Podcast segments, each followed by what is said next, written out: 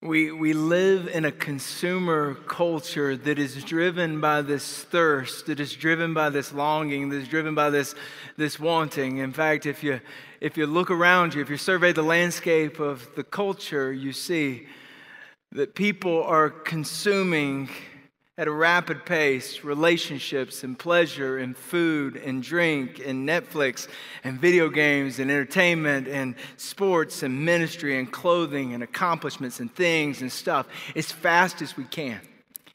And we look around, you see that we are, we are driven as a people by this thirst and by this wanting, by this longing, by, by this desire. And we can never get enough. I mean, I see it in my kids. I got four kids. Their names are Raleigh, Camden, Durham, and Bolton. They're all named after cities in North Carolina.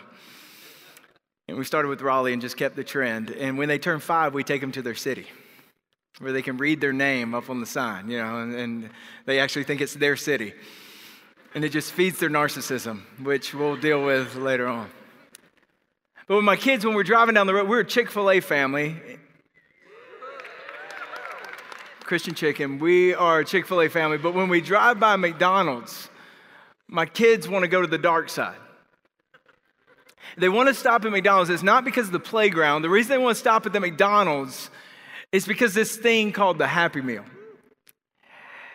And, and, and, and, you guys are familiar with the Happy Meal. I mean, you know, I was going to bring one in, but then I realized I can't bring food in this room. But um, it's got a little cheeseburger and, you know, some fries or some, they have apples now, apple slices now. You get milk or, or a soft drink. And, and then it comes with, it comes with a, a little, little prize, a little trinket in, in, a bag, little prize in a bag. And all that stuff's into this box. And my kids want a Happy Meal. I mean, in fact, sometimes they'll start to chant, we want a Happy Meal. We want a Happy Meal. It's like little native kids, like just chanting out, just try, this tribal chant. And I resist their tribal chant because I know I know the truth about the Happy Meal. I know that what my kids want is not food. What they want, what's driven, is, is a belief. They believe that when they get this Happy Meal, that then they will be happy. They think if they can just get this Happy Meal, then they'll be satisfied. And they're, they're buying not the food, they're buying an idea. But, but see, I know, I know the truth. I know that in 1979, the marketing geniuses of McDonald's had this idea let's put it together and let's call it a Happy Meal. And I know that the happiness, the problem with the Happy Meal is that the happiness fades. That like a minute and a half later, the happiness is over. But my kids still think, and I mean, you'd think one day a kid would figure it out. A kid would stand up and they go, "Hey, this is this is all. This is like this is not for real. This is not fake. This, I mean, this is fake. These these things do not make us happy." Some kid would start a revolution against McDonald's and against the Happy Meal and ask for their money back because it did not make them happy. But kids don't do that. They still think that happiness comes from a Happy Meal. Um, does anybody know what this is? Anybody know what this is? It's not a thermos, but good try. It's a Yeti cup. Now, a Yeti cup, my friend told me, he said, if you get a Yeti cup, it'll change your life. It's like a Yeti cup is this special insulated mug that will keep your coffee hot all day. I usually like to drink my coffee by the end of the day, but some, but I'm thinking, hey, that sounds like a good. Idea. He said, and it'll keep your cold drinks cold all day. It's like, man, you need a Yeti cup. And I convinced myself, you know what? I need a Yeti cup. It's a $30 cup. It's like, I'm not paying $30 for a mug. So I started dropping hints to my wife. she didn't buy me one either. And so I'm like, I, I, I want to get I want to get a Yeti cup because if I get that, then it's going to change. Then my, my life will actually be changed. And I believe my friend, and I'm going after it. For six months, I looked for a Yeti cup. It was the hardest to get. New York Times says it was the hardest to get Christmas gift this year, 2000, or last year, 2015. You know what this is? It's a happy meal for adults.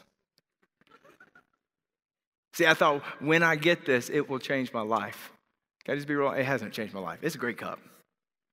Like it keeps my coffee hot in 19 degree temperature. I mean, it, it is it's working for me, but it hasn't changed my life.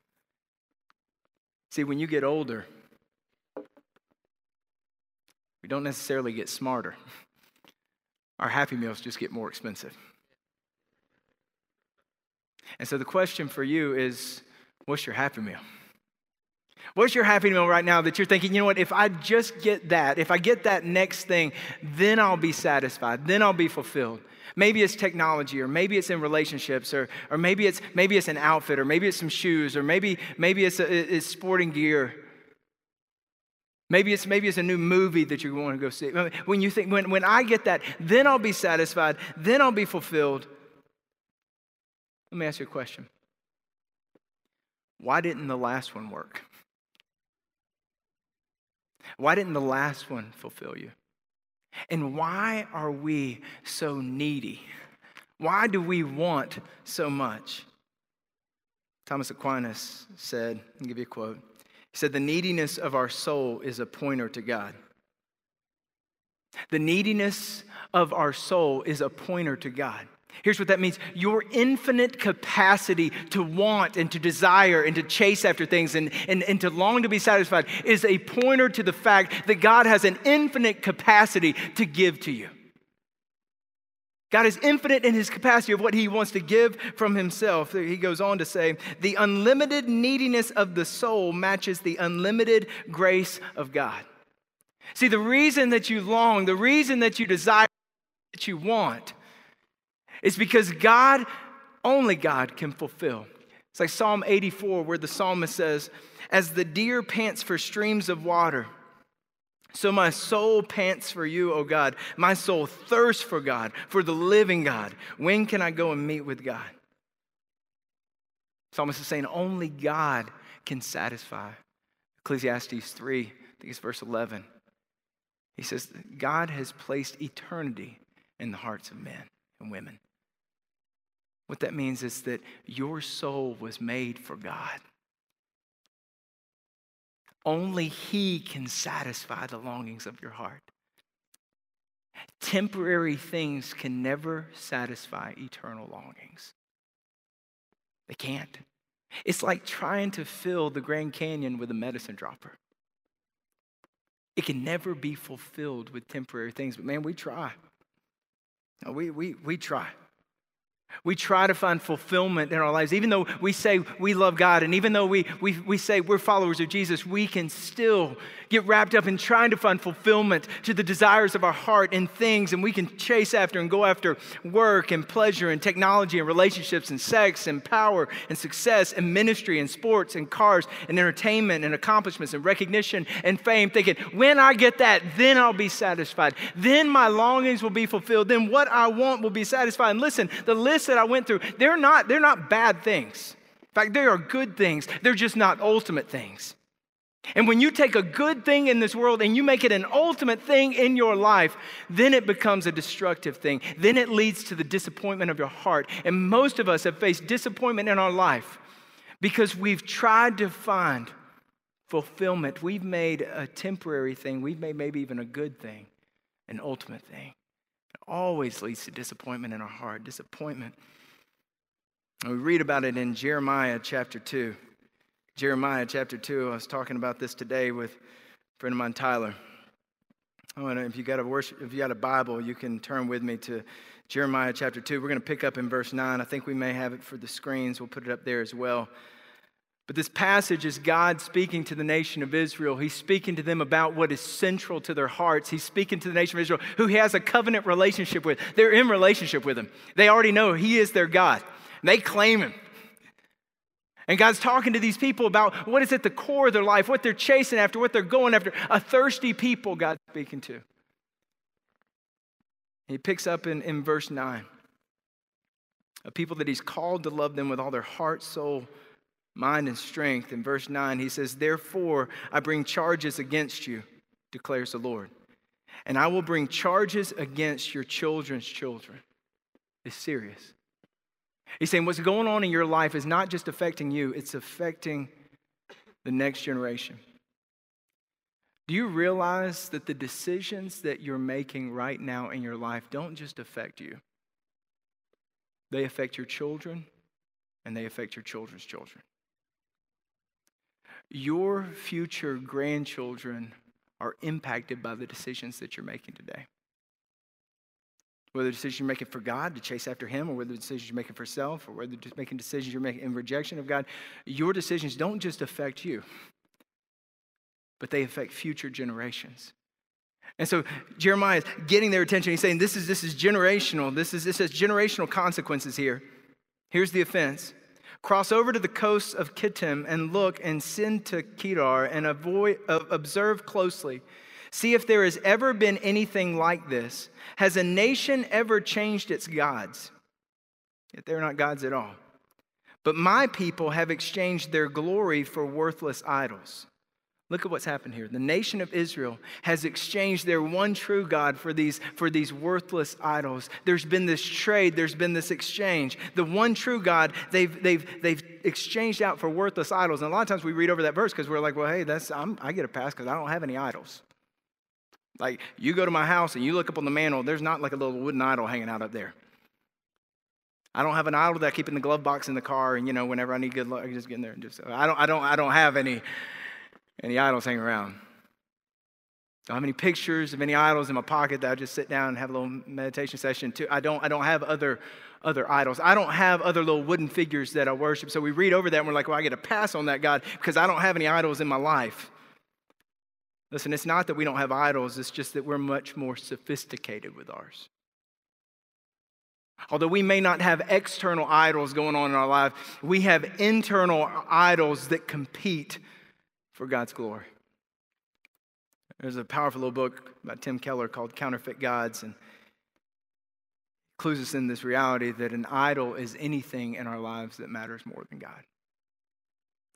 In the book, he, he writes, An idol is anything so central and essential to your life that should you lose it, your life would feel hardly worth living. If anything becomes more fundamental to God to your, than God to your happiness, meaning in life, and identity, then it is an idol. Look at, look at verse 12. He says, Be appalled at this, O heavens, and shudder with great horror, declares the Lord. My people have committed two sins. They have forsaken me, the spring or source of living water, and have dug their own cisterns, broken cisterns that cannot hold water. So here's the picture Jeremiah has said. My, my people, the nation of Israel, what they've done is they've forsaken the living water. They've forsaken the spring. They've forsaken me. And they've dug these broken cisterns that hold no water. Now, if you understand the ancient world and the desert culture, what you know is that, that life comes from water, that your, your life source comes from, from a water source you have. And hopefully you'd have a, a spring. And if you didn't have a spring, hopefully you had a well. And if you didn't have a well, then, then you would have a, a cistern. And a cistern would be a, a rock hewn hole in the ground that would be dug out. And so that the, the, the rains, when they came during the rainy season, could flow into that, into that cistern and be collected there. And a cistern would be muddy water. It would be it would be stagnant water. It would be water that had collected from the other season and it had been there for a while, but you would live off of that water in a cistern. And what Jeremiah says that, that as God's people that we have ne- that we've neglected, that we've forsaken, that we've turned our back on the stream of living water, that we've turned our back on Him as our source of life, and that we've dug these broken cisterns that hold no water. Not just cisterns, but broken cisterns. And so the picture is that we have a shovel in our hand and that we're going around and we're trying to we're trying to constantly dig out things and we're digging into things and we're digging if I if I wear this will I, will I matter to you? And if, if I if I talk like this will, will you like me? And if if I if I get this stuff will will that if I have your approval will I be satisfied? If I get a couple more likes on my Instagram am I going to be okay? And if if so many f- people follow me on Twitter well then will I be fine. And you know if I get my Facebook friends up there then I'll be satisfied. And we're constantly we're digging and we're looking and we're trying to find fulfillment fulfillment and our satisfaction from the things in this world. And what ends up happening is that we end up leaving a trail of holes that we've dug in the ground that leave us empty and unfulfilled. And you're going to graduate from IWU. That's a prophetic word. I'm just giving it to you, right? Hopefully, one day you will graduate and you will move on from here. But if you don't pursue God as your primary source, you will leave this place and you will leave a trail of broken cisterns. And you'll graduate and you'll get a job and you'll make more money. But when we don't make God our primary source every single day, and we get a job where we make more money, it's not that we leave the shovel behind. We just have more money. We can buy a bobcat or a backhoe. We can just dig into more expensive things that leave us unfulfilled, that leave us unsatisfied. And I'm not asking if you have broken cisterns. That's not the question. I'm asking, what are they? What are your broken cisterns? What are you digging into trying to find fulfillment? What matters, what, are, what matters in your life more than God? This is real talk.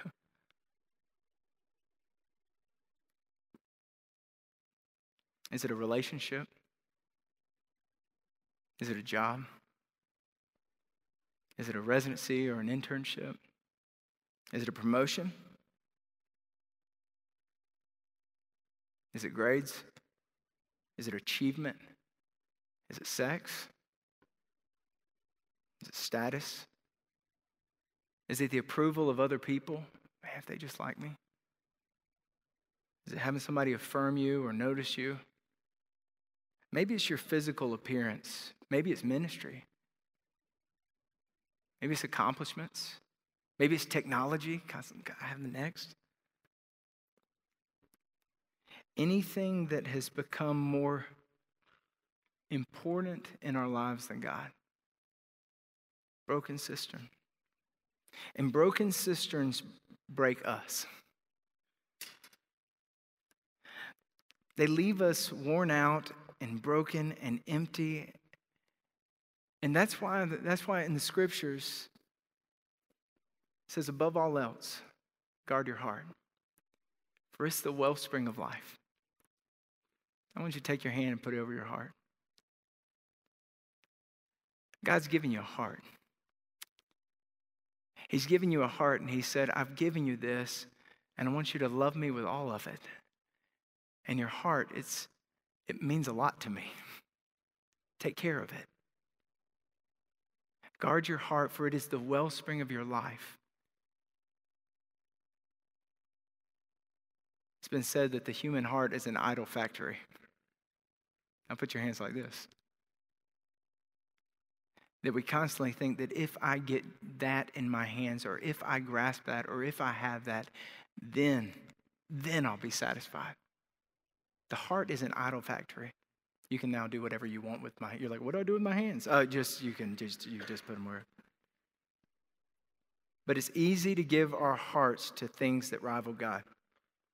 And if you want, some of you are still having trouble figuring out what that thing is. And if you want to know what a broken cistern is. If you want to know, I want you to look and see what's on the throne of your life because we all have a throne of our life. We all have something that's, that's the throne of our life. And leading up to the throne in our life is this trail. We all have this trail of our time and of our attention, of our energy, of our efforts, of what we put, spend our time thinking about, of what we, what we think about when, when we have some downtime, when we have time to just think and dream, and what we talk about in our conversations. We all, you can look at your calendar, you can look at your credit card statement. You'll see that you have this trail leading up to this throne. And right right now, there is something on the throne of your life. There is something that is most essential. There is something that's getting the most of your heart. You have something on the throne.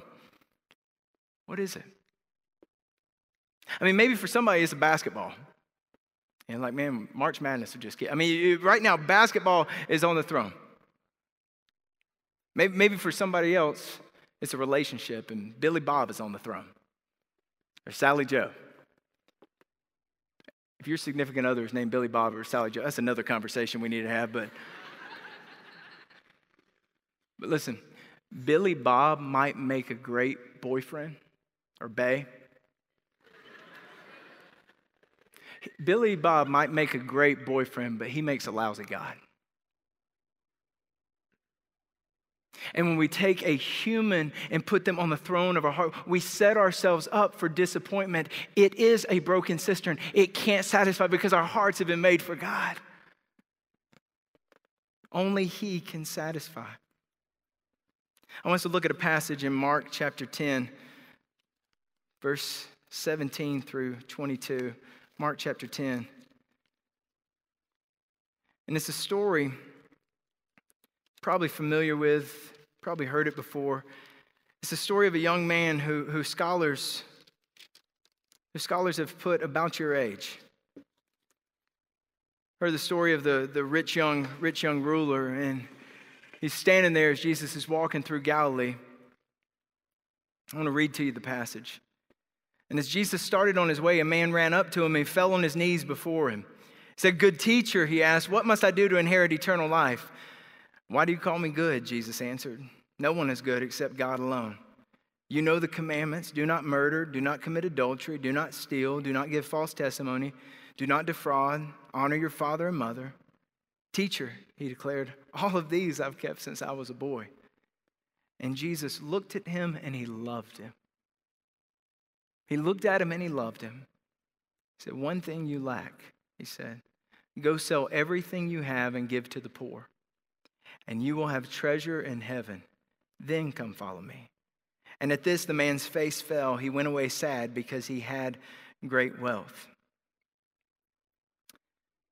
Many times, this, this story about the rich young ruler we hold to about, about wealth. And we think, you know what? It's about his money. But this isn't a story about his money. Jesus wasn't after his money. Jesus, if Jesus was after his money, he said, Go sell everything you have and bring all the money to me. Jesus wasn't after his money. What was he after? He's after his heart. You know, what does Jesus want most from you? He wants your heart, He wants all of it. He's not satisfied with a part. He wants all of your heart. And, and he tells him it wasn't about his bank account, it was about a broken cistern. Listen, when Jesus, when Jesus saves your life, when he brings salvation, he doesn't just save you from hell, he saves you from the hell of broken cisterns. He wants to save you from the things that are slowly killing and eroding the flourishing life that he longs to give you. He wants to save you from that disappointment of trying to find your fulfillment from something that can never satisfy your heart. And he says, Come to me. Come to me and drink. I'll give you living water where you'll never thirst again. I'll take care of that in your heart. I am what you've been longing for. I'm what you've been looking for. And listen, when you've tasted it, when you've known it, what Jesus says to this man is not irrational, it's irresistible. Because you realize that Jesus is speaking truth. He is worth everything. He is worth everything I have, that He is primary, that He is central, that He is essential to my life. And I want my life to be known as a life that digs into Him, that forsakes everything else to go and pursue after Him and chase after Him. The only satisfaction I have in my life, the only thing that truly fulfills is Him. And once you've tasted it, and once you've known it, you know it's worth it. You know it's worth it. He is what you're looking for, He is what you're longing for. Some of you are wondering, how did I get this cup? Well, I, have been looking for one for six months. One night I came home and I was standing in the kitchen and my eight year old Durham fixing dinner. I look over and he's got a Yeti cup in his hand and he's drinking water out of a Yeti cup. Said, Boy, where'd you get that cup? I looked at Ree. I was like, where, where did we get these cup, this cup? Marie is my wife. And she said, Oh, we've had that cup. I said, We've had this cup? I've been looking for a Yeti cup for six months. We've had this cup. How long have we had this cup? She said, About six months. I said, How did we get this cup? She said, Well, you went and spoke somewhere and they gave you like a little gift bag, a little swag bag, and, and you just put it on the counter. And I just put it on the counter because the kids pillage it anyway. And so I just put it on the counter. And she said, There was a Yeti cup in that bag. She said, So we took it and we put it with the kids' cups. Listen, what I had been looking for was in the house all along. Did you hear that? It's with the kids' cups which means I would have had to get down on my knees to get it. What you've been looking for all along is in the house. You just have to get down on your knees to find it. Jesus is the only one who can truly fulfill. He's the only one who can satisfy. That's the promise that he gives You've been digging broken cisterns. Now come to living water. That's Jesus' invitation. We'll look at another passage just because the Bible's fun. John chapter 7. John chapter 7 is what we'll look at, and this is a great story.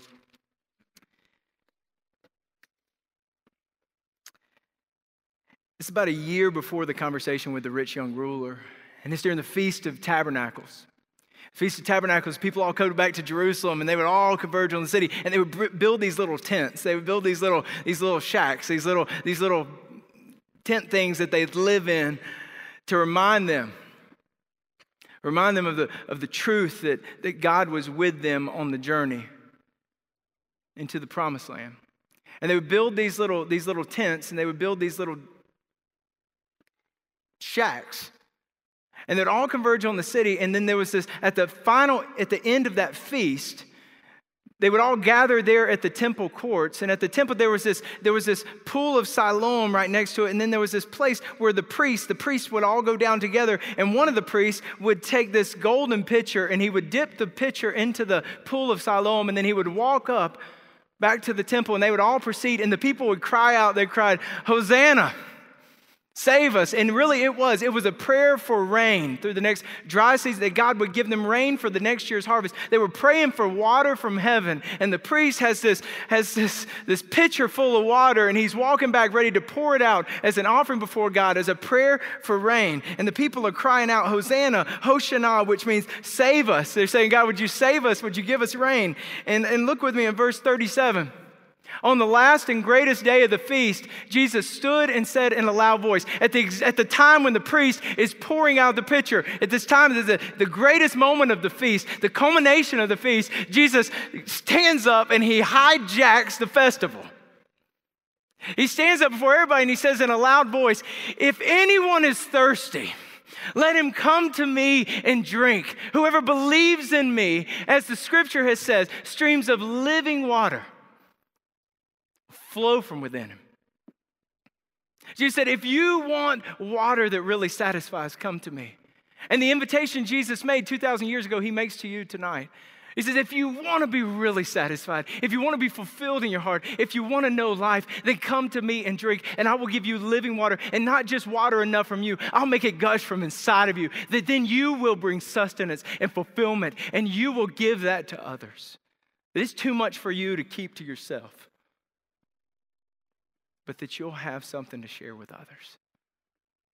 I'll give you streams of living water. Jesus said, just come to me. Just come to me. Hmm. So bring your shovel and come to him. See, I figured out the whole way you, you correct this is you, you flip it around you forsake the broken cisterns. See, you stop digging broken cisterns that hold no water and stop forsaking God. And you, you forsake the broken cisterns and you dig into God. And you take that shovel of a life and you dig into Him and you chase after Him and you pursue Him and you go after Him and you focus on the awareness of His presence and you look for what God's doing and you remind yourself of His truth and you chase after Him and you go after Him and you fight hard to pursue the heart of God. And you find fulfillment. But it requires that we tear down the idols in our heart and make Him ultimate and make Him primary. And it's something that we need to do daily. About two years ago, my wife was teaching me how to use Instagram. I, did, I didn't know how to use it. We were laying there in bed. Some of you are thinking that's what you do when you're married and in bed is you. All right, so we were. Um, and so we're laying down. Like, show me how to do this. And so she's got her phone up. I've got my phone up, and she's telling, she's showing me how to follow people from church. You know, and I'm you know, and I'm, I'm a pastor, so I'm like, oh, that's cool. I'll follow some people from church, and you know, maybe you know, and so I'm like following some people, and I've got this little Instagram feed going on, and she's showing me what I need to do, and she's saying, you know, if you if you like press on the picture twice, you know, it likes it and it has a little heart, you know, go up. And then if you want to write something, you write, I was like writing some comments, you know, LOL, you know, JK. And I'm like writing these little emojis. And I'm just having fun. And I'm just there, I'm just going through pictures. I was just talking with her and we're looking at my phone. She's showing me.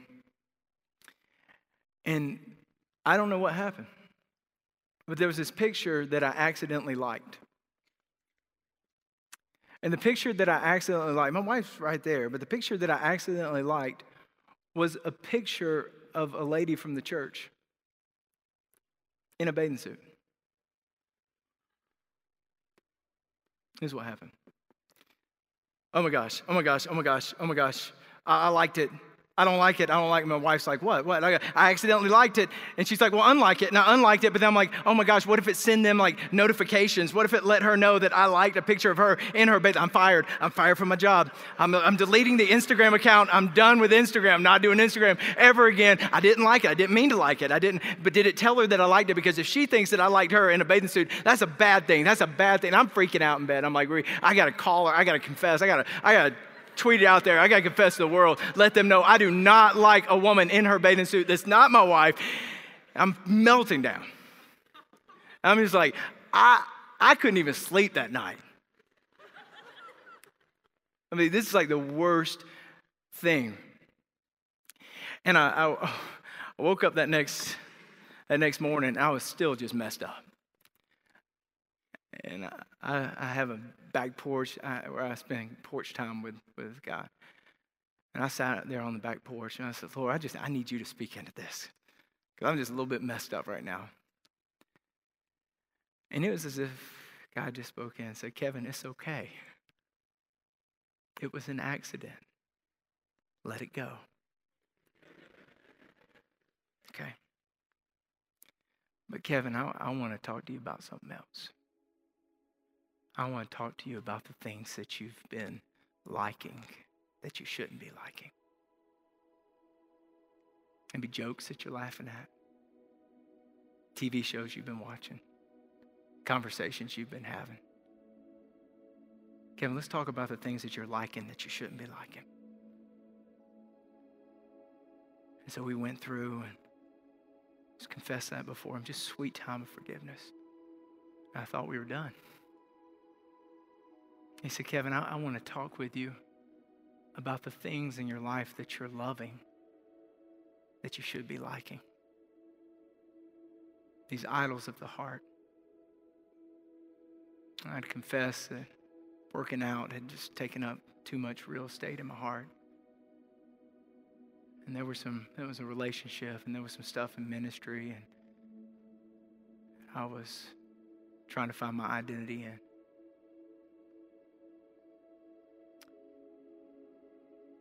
And it's just a sweet time of confession before Him. Confessing those broken cisterns. And then and he's saying, Kevin, I want to talk to you about, about what you've been liking that you should be loving. The truth was, I had been liking God. I hadn't been loving Him.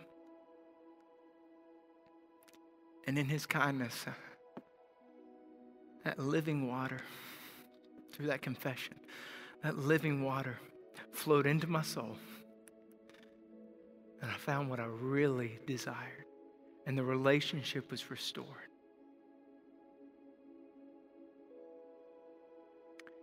And that's what he offers you tonight. Gypsy Smith was an old British evangelist. Somebody came to him one time and they said, after one of the meetings, how do we have revival? Because we want revival. And I've heard conversation of revival here. So how do we have revival? And Gypsy Smith reached in his pocket and he pulled out a piece of chalk and he gave him a piece of chalk. He said, Here, take this. What do I do with this? How does this bring revival? He said, I want you to go back to your house and I want you to get alone in a room and I want you to shut the door and I want you to kneel down on the floor and I want you to take that piece of chalk and I want you to draw a circle around you. And I want you to stay in that circle until revival comes.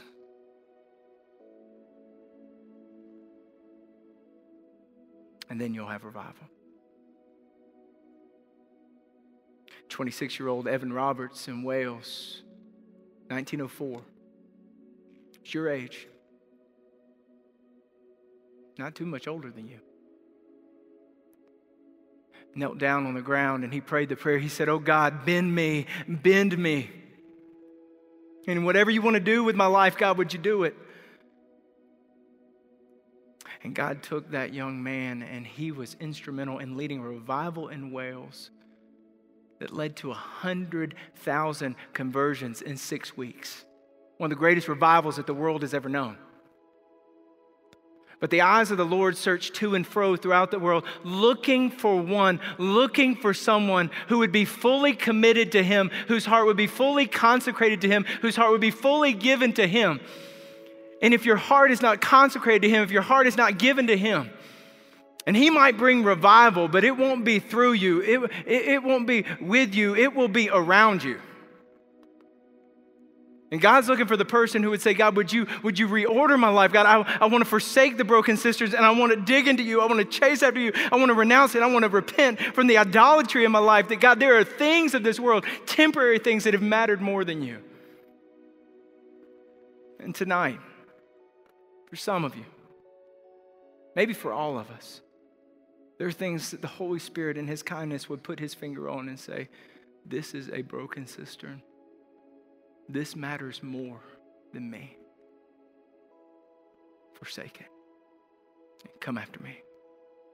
Pursue after me. Chase after me. I've got living water for you. And so we're going to have a response time. Just a moment, we'll open up the altar. And you know what an altar is it's the place where, where things come and die. It's a place where we put to death the things that we've been putting before God. We forsake them and we pursue Him. And up here on the platform are pieces of chalk. And for some of you, the response would be to take one of these pieces of chalk and put it in your pocket and take it home with you. And not leave that circle until heaven touches your heart until things are right with God. And while you might put that in your pocket as a reminder that revival starts here, I believe tonight that God wants to do something corporately. As we forsake the broken things and in repentance come before Him and lay those things before Him and say, God, I turn from these things and I'm turning to you, Jesus. I need you. I desperately need you and I want you. And I'm so sorry I'm so sorry that I have forsaken you, that I have turned my back on you, that I've made other things matter more. And in His graciousness and in His kindness, His invitation to you tonight is come to me. I'll give you living water. Let me pray for you. Holy Spirit, it's obvious that you are moving in our hearts. You know us better than we know ourselves. God, you know those, those things in our lives that we are liking that we shouldn't be liking. Places where we have become friends and even good friends with the things of this world places where we've invited things into our lives and invited things into our heart, and we've become comfortable things, God, that, with things that you were never comfortable with. Maybe things that we used to not be comfortable with, but slowly over time, our hearts have grown callous. God, would you break our hearts for what breaks yours? And then there, there are things that we are loving, God, that, that we should be liking. We've gotten confused. And tonight, God, would this be a place, would this be a time where we lay those things down? Maybe for some it's to abstain and to fast. Maybe for some it's to, it's to leave those things for a season. Maybe, maybe for some it's just to leave them up here at the altar and lay them down before you. But God, most importantly, we want to we want to prize you. We want to pursue you. We want to dig into you. We want to make you the object of our affection because one day our hearts will stop beating and one day we will stand before you. We will give an account for our lives. And may, be, may what's most central in eternity, may what's most, most central in eternity be what's most central in our hearts right here and now. Would the kingdom of heaven come down here, God? Would your value system be our value system? Would we repent? Would we return? Would we find living water? Would you flood? Would you flow in our lives? We're thirsty people. Meet with us here. And so, as the band plays, continued in a spirit of prayer, maybe for some it's to, it's to sit in prayer. Maybe for many it's to make this your altar where you do business with God.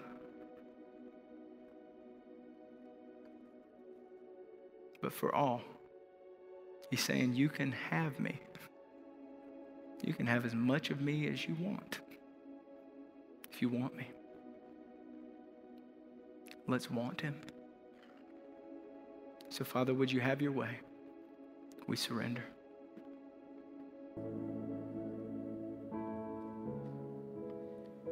I don't know what the rest of your life is going to be like, but these couple days may the most, be the most important days you've ever had up to now. For some of us, we'll make decisions bigger this day and the next day than we'll maybe ever have to make again. You know that verse in Jeremiah 29 that says, I know the plans I have for you good and not for evil, to prosper you and to bring you hope and life and all that kind of stuff. Everybody loves that verse. But we sometimes miss is the verse a couple verses later where it says, You will seek me and you'll find me when you seek me with all your heart. I don't know what you have planned for the rest of this day, but I'm wondering if a piece of chalk should have something to do with it. Either here or back in your room, to find some place on your knees in a chalk circle saying, God, I'm here until you do something in me that I'm desperate for. Fill my life with your water. We may not be done for all of us here tonight. Some of us may want to linger and just pray. That's okay. We'll do that as long as we need to. But let me pray for you. And then we'll let God keep working in our lives.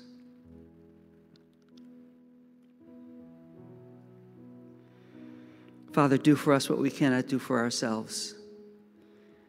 Do for us something more than just emotion and a spiritual high. Do for us something that drives deep into our soul and cleanses us and fills us and changes us.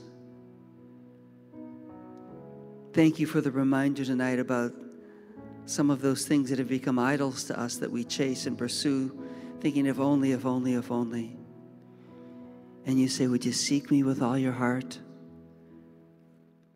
Then, when your heart is centered on me, all the other stuff starts to get ordered around it. Thanks for this word from you through your servant, Lord. May we have ears to hear, hearts to respond. In Jesus' name we pray. Amen. Terry, if you want, don't forget tomorrow, 11 o'clock, we'll be back here. God bless you. Go in his peace.